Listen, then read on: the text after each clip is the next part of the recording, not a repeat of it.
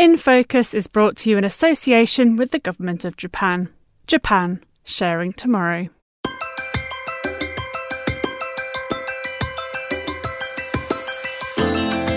Hello and welcome to In Focus, the programme that examines Japan and its role as a global leader in improving cities and societies.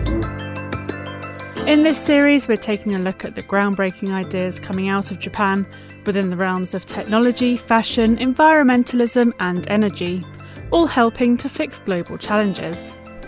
From innovative techniques for water and air purification to Japan's efforts to clean up its oceans, we're meeting all sorts of unique thinkers, scientists, designers, and inventors who have the potential to change the way that Japan and the rest of the world work towards a bright future.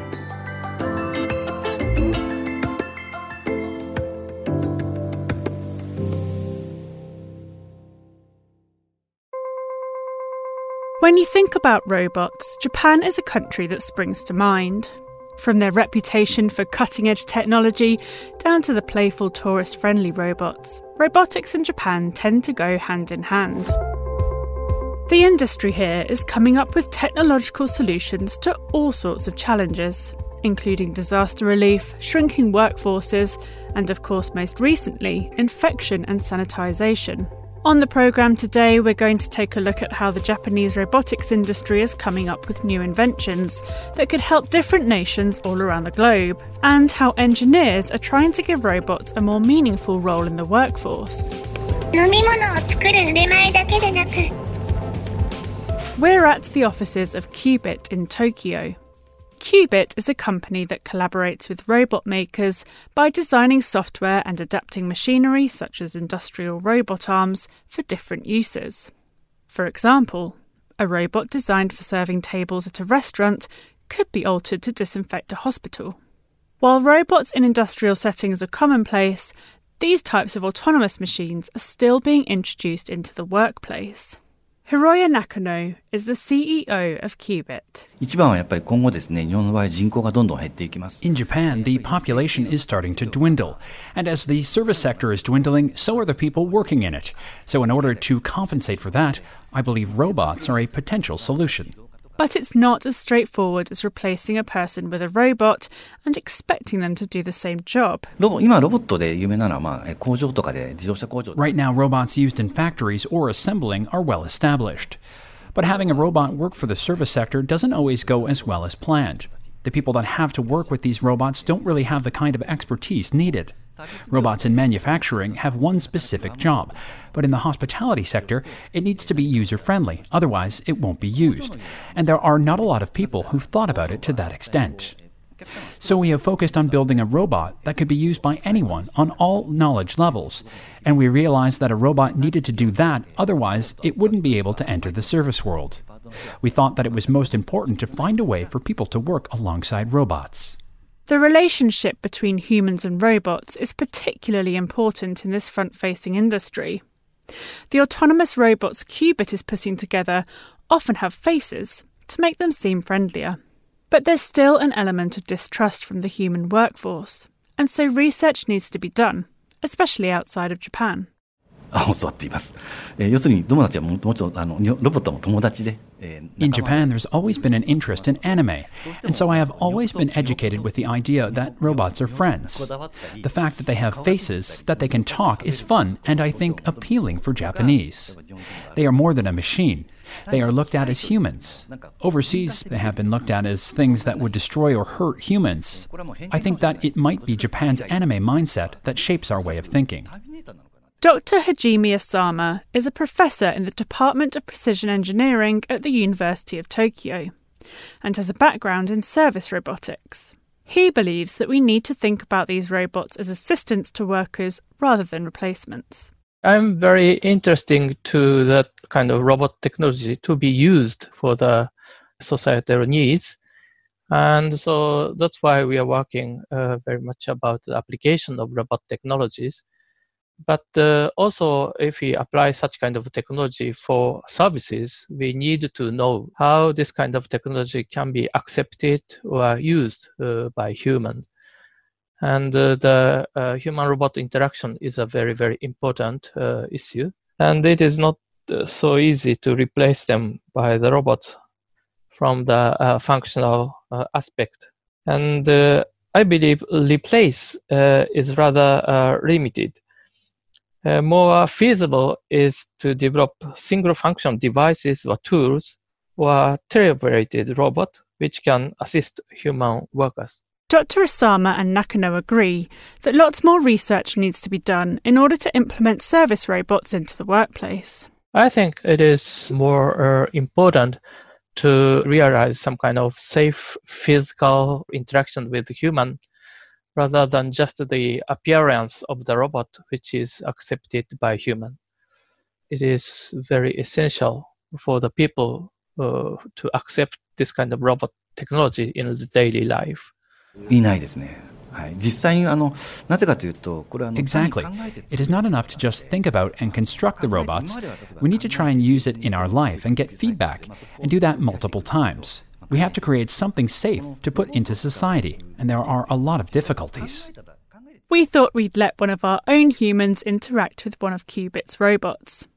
Monocle's Tokyo Bureau Chief Fiona Wilson is given a demonstration by robot system engineer manager Takatoshi Yamaguchi. Okay, uh, so the robot here is called Cabby Air. Um, we are planning to use this robot in restaurants and maybe offices as well to maybe accept orders and also help out customers visiting the shops. Uh, maybe with voice, help them get to their tables and maybe have them wait well in queue. Yes, so there's many ways to use with voice commands. So he has a couple of menus. So Yes, he has a microphone which can catch the audio as well, and also the camera can recognize the people in front.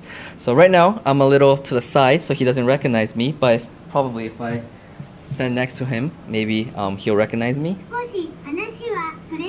Yes. So he's saying that I might be off topic, but I want I want to know what kind of genre he like. So maybe these parts will be able to customize in the future on what it speaks. So right now it's speaking Japanese, but um, this is not only for Japan. It can be in English, Chinese. Hello, Kibi. Hi. Konnichiwa. So yes, um, there's a lot of in the future is bright as we can probably customize him with very various commands. Maybe I'll move him aside. Yeah, so if you hold him high, he says that he's afraid of heights. I just held him up, and yeah, so there's humor there. It's always entertaining. Um, the next robot that I want to introduce, this is a robot cafe system. This much. Okay. Okay, so um, this robot right here, it's our coffee making robot. Uh, we use a robot called Universal Robot. Uh, he usually, this robot actually works in factories, helping out, maybe making cars. Um, what I think people usually images of robots. But we are using that to help out the labor problems in Japan, for instance, the service industry. So this robot maybe acts as like a barista, maybe. Um, so he'll take your order, make coffee, and also uh, provide it to you without the help of human hands. So let me just uh, make one order so you can see how it works. So we have a tablet um, that accepts the order. Uh, so we'll just order a simple hot coffee today. Okay.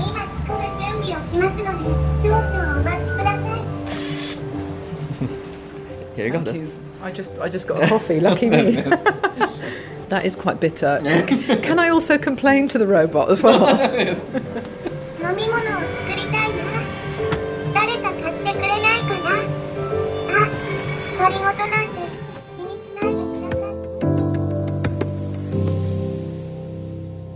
While robots in the service sector might still be met with mixed responses, there is an argument for them in all sorts of other industries. The recent coronavirus pandemic has spurred on engineers to think of how technology can be adapted to reduce infection rates and increase sanitisation and orders have been coming in from abroad. 6,000 cleaning robots have been deployed to China and are currently hard at work, allowing hospital workers to get on with other chores. Dr. Asama says the robotics industry reacted quickly to COVID 19. uh, small size uh, companies or startups moved quickly to adapt to the needs uh, uh, for the uh, pandemic response. And they try to use their platform and basic technologies to develop robots which is needed at the hospital or some kind of hotels where patients are staying they try to how say mm, develop uh, such kind of robots very quickly. I saw some uh, of the companies uh, testing mobile robots uh, or avatar uh, robots for monitoring of patients and environments and uh, sanitization, disinfection, and transportation and delivery, uh, serving meals, security, patrol, meeting patients, and communications. So it is a kind of a verification test at the sites. And it's not just global pandemics that are being responded to with robotics. Japan has a long history with natural disasters, from typhoons to volcano eruptions to earthquakes, one of which caused the 2011 Fukushima Daiichi nuclear accident there are lots of uh, needs uh, to use uh, this kind of robot technologies, but there are uh, not so many robots which can be used uh, uh, at the sites.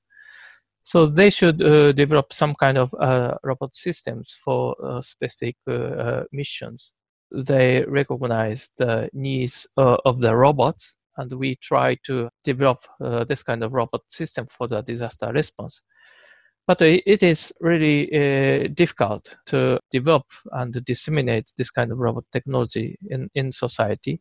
As Dr. Asama says, robots could play a huge role in helping with disaster relief and search and rescue after a destructive event.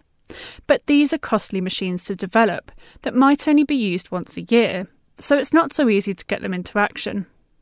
So he says it's important to think about other applications for this technology in order to get business thriving but it is difficult and also uh, very costly to develop uh, from the scratch. Robot technology is a kind of system integration technology. So we employ some kind of common platform or some kind of parts of the robots and then integrate them uh, into a system according to the uh, some kind of uh, requirements or environmental conditions. So that's why uh, I think this kind of uh, uh, common platform is very uh, effective to implement uh, many applications also in the daily life. So it, it is called, for example, agile development. Agile development is very important. With Japan's widespread usage of robot technology to help with all sorts of global issues, the rest of the world is taking notice. Qubit says that they've had interest from places as far as Singapore, China, Vietnam, and Greece. But how do they see the future of robots in our daily lives? I think uh, the fully autonomous robots uh, uh, will be used in, in a very limited applications, but still, this technology is very important. Dr. Asama might think that there's still some way to go but Qubit's CEO Nakano is optimistic. There might not be a fast chain creation of robots right now, but they are getting more present in restaurants and other places. And I think that if anything were to happen to humans, like an infectious disease, it would be possible to replace some people with robots, and so they will gradually appear more in people's lives. In five years or so, perhaps we will be in a world where we do encounter robots daily.